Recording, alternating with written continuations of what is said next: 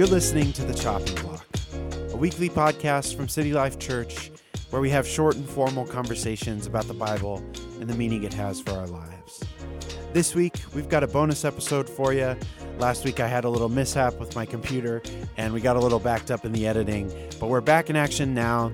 So, this conversation between Brett and Andy actually happened last week and it's centered around 2 Samuel 6 1 through 16, which was the text from February 12th's liturgy. If you didn't get the chance to catch that sermon, I'd recommend going back and giving it a listen so you can pick up with us where that sermon left off.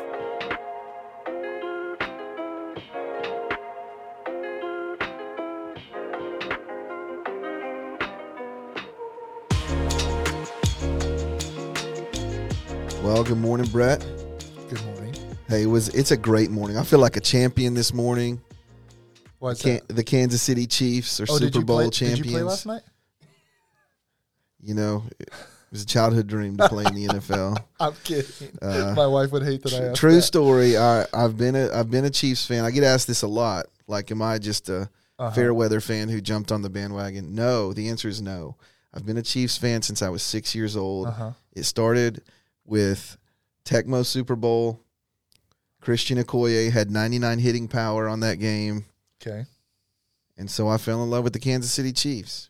So I've been cheering for the Chiefs my whole life, and it's a really good season to be a Chiefs fan. I mean, this feels a little bit like you're trying to justify yourself, and I just want you to know you don't have to justify. Hey, listen, you're free to listen. follow the Chiefs. I'm just saying- Justify yourself. I'm just saying I feel like a champion this morning. Well, congratulations. well, uh, we're going to dive in this morning to a, a deep talk topic. Yesterday morning, uh, Brett, you preached on the holiness of God.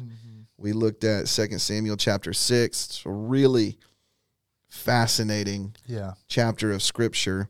And so we're going to take uh, a dive this morning, just kind of following up on that topic and, and digging into to some of the the nuances of of this text and just uh, this topic of holiness. And so I thought it'd be helpful um, to maybe start with just a workable definition of holiness. You really themed your sermon yesterday around um, God's holiness Right. um, it might be helpful to to take a step back and to go, hey, what what is holiness? Right. Can we work toward a definition of the holiness of God? Yeah. Yeah. No, and, and and honestly, I think in some ways it's it's a difficult thing to define. Um, you know, there's there's been lots of approaches to it as I was studying over the last couple of weeks. You know, one is to run straight to like it's it's it's God's absolute moral purity, Right? his his perfect purity, his complete goodness in him. There is no darkness at all, and, that, and there's reality there, right? That part of that is is definitely part of what it means that he's holy. The other part that gets that gets teased out a lot is this idea that you know holy scripturally means set apart. These objects like even the object like the ark we're talking about right? The objects in the tabernacle were set apart for a holy purpose. They were not common. Like you know a bowl used in the tabernacle was different than a bowl you used in your house or your tent right? And so there's this idea that god is really set apart from who we are from his creatures. As creator he is different than creatures right? There's a creator, creation, distinction. right Yeah. right so there's holy other. yeah th- like one of the things i often say is he's completely other like he in some you know we can talk about this more in a moment maybe but in some ways often i think we try to conceive of god as just well I, you know i try to be loving you know he's probably just more loving than i am or i try to you know be fair and good but he's probably just more good than i am and and, and what scripture's saying no he's he's good in a different way completely than you in are In a whole different category. so it it it does, you know, I think you and I have been talking about a little bit. It does speak to his transcendence in some ways, um, and and that's why I try to get our eyes up a little bit there as we speak, uh, as, as we started yesterday. And, and the reality is, it's a sum. It, it, it's a sum of, of, of all his parts, like of all his characteristics that what is that are what make him holy. Or maybe maybe another way to say that is like God's holiness is true of all of his attributes Right, because we right. don't want to divide God into Sure, parts because sure. we you know, we assent to this idea that he's indivisible. Yeah. Um, but I had a professor, shout out to Peter Gentry, uh, kind of a preeminent Hebrew scholar, and he he nuanced this idea of holiness a little bit and said that the primary idea is is devotedness, Yeah. which I think is new for for some people, but it's really a positive way of of speaking to God's set apartness. Yeah. That God is devoted to himself and to his name and to all that he is. And you you you pick that up in the scriptures, you know, even with God's self-revelation that I am that I am, that he is the eternally present one, that there's a devotedness by God to God and all that He is. Um, and so that another way of saying that is He's unchanging, He's unwavering. Um, and so that invitation, even to us to be holy as He is holy, is He's saying, be devoted to my name the way I am devoted to my name and to all all that I am. Yeah. Um, but yeah, it can be tricky to try to it's to come around a, a workable definition of holiness. But I think it's important Sure. um, that we start there, uh, lest we, you know, make a false assumption or Yeah. you know we can get off track uh, quickly Yeah. if, if we don't start with No, some sort of a definition. clarification. That's helpful. Um, so, you know, we we encounter the holiness of God in this text, Mm-hmm. and initially, it's it's this, you know, stunning incident where this guy named Uzzah is helping haul the Ark of the Covenant back to Jerusalem, the city of David, and the Ark is on a cart. Yeah. and it starts to slip and he reaches his hand out to stabilize the ark. And when he touches the ark he's he's Yeah. consumed. He falls dead next to the ark. And and it says in the text it says david was angry because the lord's outburst against uzzah. So he named that place outburst against uzzah you know you jokingly said it's a really practical name uh, but this language of outburst can make God sound capricious, Mhm. like it was this reactive moment.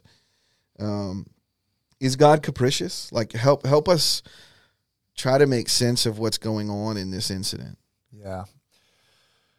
No, and and I understand that that response. I mean, I was even with my city group watching the Super Bowl last night, and one one uh, of of the ladies in our group was like, "Man, when when Tim March read the text before the sermon, I was like, oh, this is not going to be good. this sermon." so we hear this and we go like, "What do we do with this?" And and that's real. And um, you know, this even the idea of outburst uh, makes it sound like this, but I think what we have here is the reality that perfect holiness and sin can't go together. Um, and and for even God to be a just God, uh, sin has to be. Uh, if if there's any a time where God stops reacting to sin, stops stops, um, you know, outbursting against sin in some ways, uh, then He's no longer a just God because because uh, sin has to be dealt with. Mm. And the reality that I said yesterday, which I think is true, and I think it, the the text and even the previous text speak to, is God had been perfectly clear about how He was to be dealt with, how these objects were be, to be handled, and the ark. And, and He literally said several times, "Hey, don't do this, or you'll die. Right. Don't come near it, Right. or you'll die. Don't touch it, or you'll die. And and I, I know there might be someone listening, and, and, Emily, and my wife, and I even talked about this yesterday. Like, you might go, well, but but but he was, it wasn't even like conscious. It was like reacting. Like he was just trying to be helpful. He wasn't. He wasn't trying to be uh, malicious by touching the ark. And and and and I get that. That's real. But still, I think it's because in our modern minds and hearts, we have a small view of sin and a small view of God's holiness. Yep. And the reality is, uh, the problem of the universe and the problem of the Bible in some ways is that a perfectly holy God cannot be in relationship with and in the presence of sin and sinful people. And and this is what happens when those two things meet. And I, I brought up someone said it was helpful. I mean, you can you can uh, clarify if you think it's heresy or not. But I brought up this this illustration of the sun yesterday. The reality that like if someone gets too close to the sun, they're going to die. They're going to perish. It's not because the sun's just being mean or angry. It's because the sun's being the sun, and that person was not. Right.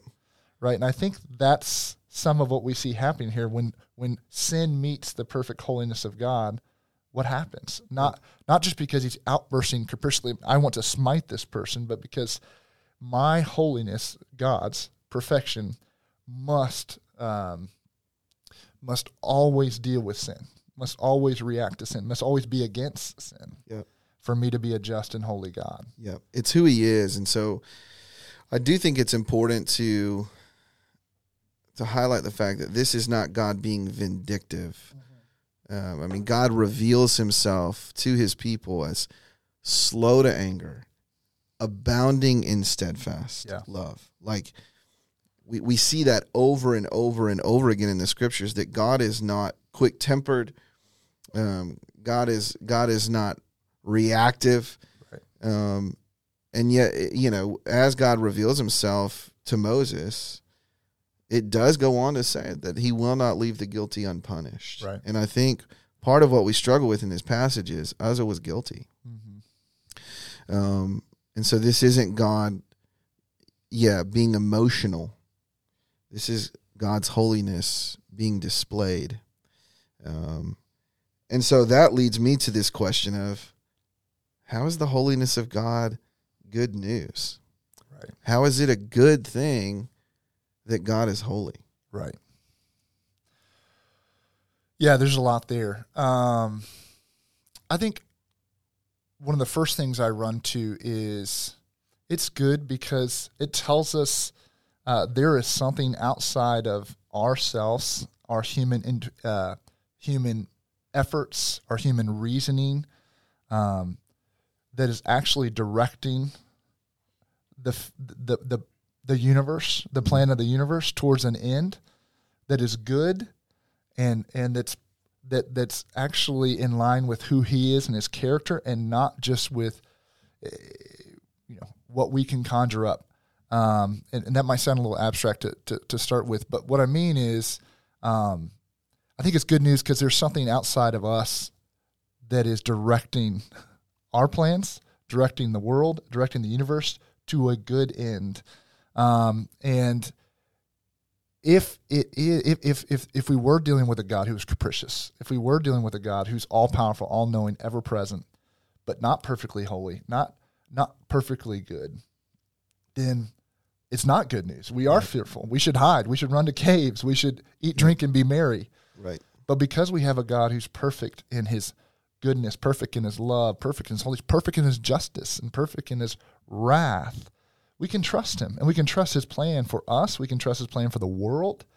We can trust that it's a good one Right. that that you know, if I'm looking at the world right now and going, "Hey, my my my future, my hope is set on human reasoning, human efforts, human political systems." Just look at the world right now. Yeah. And what kind of hope is that? Yeah. And so his holiness is good news that it's outside of us. It's different than us. Yep. And it is about his name and his ultimate glory. And that's really good news for us. Yeah, his holiness, you know, going back to this idea of devotedness or consistency Yeah. means that God is always consistent Right. in all of his attributes. There there is no wavering. There there is no inconsistency there. And so he's he's consistent in his uh in his justice. It's always consistent with his uh, with his own character. Um, he's holy in his justice, and so um, it's it's always fair. God always does what is good, right, and, and, and perfect. But it also means he's consistent in his promises. If God says something, he follows through. And so part of the reason why I think God's holiness is is good news ultimately is because God in his freedom has chosen to impose upon himself covenant promises Yeah. to his creatures and he's going to be faithful to those. So that's good news because th- there is no shadow of turning with God. Yeah. If he if he says it, he's going to do it, um, and he's going to follow through because he's devoted to his name. He's de- he's devoted to who he is, and so um, that's an anchor for us. Um, no one else, nothing else, can we bank on Amen. you know, but the holiness of God. You said in your sermon something that I think is really important. Um, I'm probably not going to get this just right. Right. I think you were quoting Vic Gordon, and he said something along the lines of, "We have to decide if we're going to tell God who He is, or if we're going to let Him tell us who He is." Yeah. I thought that was a really important quote. Um, let's flesh that out a little bit as it comes to our engagement with the scriptures. Um, I think we're really tempted sometimes to impose um, our own definitions on God. Um, why is it important that Yeah. we don't do that? What does it look like to let God tell us who He is? Yeah, honestly, I think this is one of the key conversations for the church in America right now, and the church in, church in the West, maybe in general. Um, and and just so I, he would want me to get that quote right. Uh, Vic is quoting his seminary professor there. I think his name's Jeff Bromiley, who's a famous New Testament um, scholar at Fuller. And uh, yeah, this watershed question of our faith: Are we going to tell God who He is, or, or are we going to let God tell us who He is? And really, we're talking about revelation there in some sense, the word, like how um, what we're going to do with with um, God's revelation of Himself. And you know, I, I, another pastor friend in town this week said, "Yeah, um, God made us in His image, and we like to return the favor." Mm, So part of here is is like this idea with holiness, right? Like part of the question here is is is God just a bigger, better version of ourselves, um, or, or, or is that what we're conjuring up, or or is God something completely different that that we just have to receive who He is, right? Right. And I think this is really important when you're going to the scriptures because the scriptures have some challenging places in them, right? Right. Um, we've talked about it. It's not just the Old Testament. Sometimes we like to pinpoint the Old Testament, but there's some challenging things in the New Testament. And, and I brought up, you know, one of those texts yesterday, John 6. John says, uh, or Jesus says, you know, you're going to eat my flesh and drink my blood. And, and this large group of disciples walks away from him because it's a hard and confusing Right. teaching. I think about Acts five, Right. Ananias and Sapphira. Right. They, you know, they lie about the gift that they bring to the apostles, and Peter basically says, "You've lied to the Holy Spirit. You've lied to God." Yeah. and they fall down dead. Yeah. I mean that's New Testament, man. That's that's a confounding text. So I think the conversation starts with revelation, meaning has God revealed himself? Because the reality is, if we are created beings, we can only know our creator if he chooses to reveal himself to us. Right. And so we believe as Christians that God has revealed himself perfectly in the person of Jesus. And then for us, in these inspired books of the Bible um, that record really the whole story of the world and specifically the story of Jesus. And so, um, if God is real, uh, it, it, it, if He's real and if He has revealed Himself, then our job is to receive that revelation and to follow Him in it. Right. Um, you know, we are acting as creator. We're trying to put ourselves in place of creator when we say, "I'm going to define who God is." I'm going to edit the text. I don't like this portion of it, so I'm going to ignore it or pretend like it's not there or try to try to make it fit the box, you know, that that I'm more comfortable with in Yeah. terms of how we're thinking about God. Um, versus letting it breathe. I, I think about I think it was Spurgeon. I think it was Charles Spurgeon who said when we come to these places in scripture, whether it's like a seeming paradox or just, you know, kind of the the passage we encountered yesterday in 2 Samuel 6 that when we come to these places instead of trying to fully understand it or uh, explain it away or, or make it fit our paradigm that we should just build an altar there and worship Yeah. So so one practical example of this right now that's really big in in, in you know our discussions in the American church, and I was talking to a pastor friend in town, Morgan Burns, about this this week. Is justice is a big idea right now. Um, you know, for lots of reasons. In the conversations of race, and con- conversations of gender and sexuality, and conversations of just the political system that we have in our country, justice is a big conversation. And let's be really clear: God is a God of justice. I'm reading through Isaiah right now, and and His heart is for the poor, the oppressed, the widow, the fatherless. That's real. Um, but but one of the places where maybe this this kind of comes into this conversation is is if for a lot of us we we like that God of justice, But when the same God says, also you're sinful and under my judgment and will be judged unless, you know, there's an intervention, unless there's a mediator who is Jesus, right? We know this to be Jesus. Right. Unless you're covered um, or someone pays Yep. for your sin, pays for uh, you know the just wrath that's coming to you. So so that's one of the examples where you know someone might really like the God of justice who cares about the poor, the oppressed, the fatherless and the widow. Amen, that's true. It's really scriptural. But they might struggle with the God who is just and says you will be judged for your sin. Right. But we can't have one without the other. Right. It's the same God. And so that's you, you could almost flip it. There's an there's a whole other group that goes, man. You know, I believe I believe in the gospel in the Sure. sense of like the need for an individual to repent of his or her sins and place their faith in Jesus to be counted as righteous before a holy God. Um, but oftentimes really struggles with this idea of systemic injustice Right. and and yeah, the the God of the Bible is saying, I'm consistently, you know, just Yes. um, and righteous, and and both of these are true, and we have to hold both. And I think those sorts of those sorts of tensions um, manifest everywhere in the Bible, Mhm. and we feel the tension because we put ourselves into a political camp, or we right. you know associate ourselves with a certain group, and and these are some of the tensions we're being invited to live into as we encounter the real God of the Bible. Um, Right. and he doesn't fit a political agenda and Sure. he doesn't you know he he's not he just he's going to break those paradigms Yeah, it's it's, it's Tim Keller. Uh, you know, we quote him probably too often in our church, but it's Tim Keller who talks about right. You read some passages in the Bible, and to the modern mind, they sound really conservative, and you read some passages in the Bible, and to the modern mind, they sound really liberal.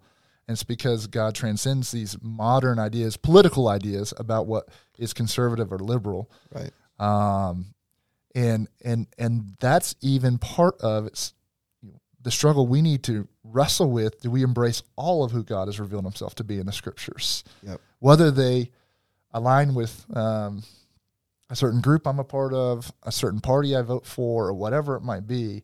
Am, am I willing to receive all Yeah. of God and how He's revealed Himself? let god be god Yeah. amen well maybe this is a good place to end then um, brett give us some advice for when we come to one of these texts that just confounds us. When when we come to a place in the scriptures where we're going man this is this is breaking a paradigm. Like this this is hard. I i don't understand. Um this makes me scratch my head. Do you have some advice for just what do we do? What's our response in those moments? Um, how do we try to work through it Yeah, that's a, that's a helpful question or, or, or a, an important question. You know, for us as a church, and, and Andy, we talk about this a lot, it, it begins with the person of Jesus, right? It, ble- it begins with the resurrection, right? Because our faith really, in, in 1 Corinthians 15 tells us this, stands or falls on the resurrection. Did this really happen? right And, you know, almost most every historian today would say that a person named Jesus of Nazareth lived. Yep. Um, but you know whether he they believe he was the son of God or not. So it starts there. Like if you believe that Jesus really is the son of God, that he really raised from the dead, then you have to take what he said seriously. Yep. And and he doesn't actually come in and say, "Hey, you, you don't have to listen to this Old Testament anymore." Um, these old parts of the Bible. He actually says, "I came to fulfill them, not to abolish them." Um, actually, he affirms them and, and, and maybe even emphasizes them more. yeah pretty consistently says haven't you read Yeah. or was it was it not written like Yeah. he appeals to the old testament as an authority and as much as he disagreed with the pharisees constantly agreed with them about the the authority Yeah. of the scriptures Yeah. So the New Testament affirms, and I, I'm again, we've said this is true. The New Testament. Well, I, I'm bringing up the Old Testament because a lot of our problematic texts that people have issues with are in the Old Testament. right The New Testament far and away reaffirms the authority and the validity of the Old Testament. So you have to deal with that. Yep. Jesus and Paul, that this was their Bible. right So uh, we can't throw it out. And you know, there's there's there's I said there's really one or two responses, and, and I, th- I still think this is true. Um, we can either find a text that's hard and go, well, I don't want anything to do with a God like that. And that's what David does in some ways in 2 Samuel 6. Or we can go, I've come to believe, like Peter, that you're the Son of God, the risen Son of God. Yep. You have the words of eternal life and hope. Where else would I go? Right. So I may wrestle with the text I'm reading, but I can't just throw it out. I can't just say, well, I don't have to do anything with this. Yep. I have to let God press me into it. Yeah, I think that's really good. And I, just a couple, just real practical, maybe i- interpretive lenses. Um, for me, when I come to a hard text like that, um, I beeline for the cross. Like, so my first move is just going to be whatever I'm finding here. It can't be that God doesn't love Right. me because He's demonstrated His love. Um, it can't be that God doesn't love the world because He sent His Son as a Savior of the world. So whatever else, you know, may be true, that has to be true, and that's a great starting place for me. Kind of working backward from what is the what is the the incarnation, the life, the this the sacrifice, the resurrection of Jesus. Yeah. How does that inform? That's kind of what you're saying here. We start with the resurrection, we work backwards. How does that inform how I read this text? Mm-hmm. And then I think another thing that's just helpful is like, what has God made explicitly clear? How has He very, very clearly revealed Himself? And to begin to put some of those blocks in place to go, man, these are guardrails. So, however else I try to make sense of this, man, God's made some things really clear. Yeah. And so let's let's work work out from what's really obvious. And there still may be some places. There will be some places. Yeah. Um, where we still scratch our heads Right. and that's okay, right? I mean, we believe in a God who's transcendent and and so other and so above us that of course, of course, there are places in His revelation where we go, man, I don't know, I Yeah. don't know, but I think if we start there and work out, then we go, man, this actually creates an opportunity for me to worship Yeah. instead of reacting in fear or imposing our man-made you know definitions on god Yeah, and the last thing I just say there, I think to your point on worship is, I would just say pray yeah and trust the Holy Spirit in you. Like, you know, especially to my friends who who maybe struggle with, um, who have logical minds and struggle with some of the passages. I have lots of friends who struggle with some things in the old, in in the Bible, or just the natural skeptic, and I can be that way sometimes. You come to a place and you see this seems contradictory. These numbers, like this number of people, seems way too large in the Old Testament, or this doesn't seem like the God I know. I don't know if there's a more faithful prayer that you could pray than to say, God, I don't understand what this text is saying. Mm. This doesn't seem like you to me. But I trust that this is your word, and would you help me receive what you want me to receive? yeah that's good Uh, yeah, that's good well man thanks for bringing the heat yesterday i think it was a really important message and i heard from multiple people our city group was uh, even chatting about it while we were watching the chiefs win the super bowl last night um, i think it was an impactful message and an, a needed one so man thanks for bringing the word and thanks for uh, this conversation man it's been good praise God. All right we'll see you soon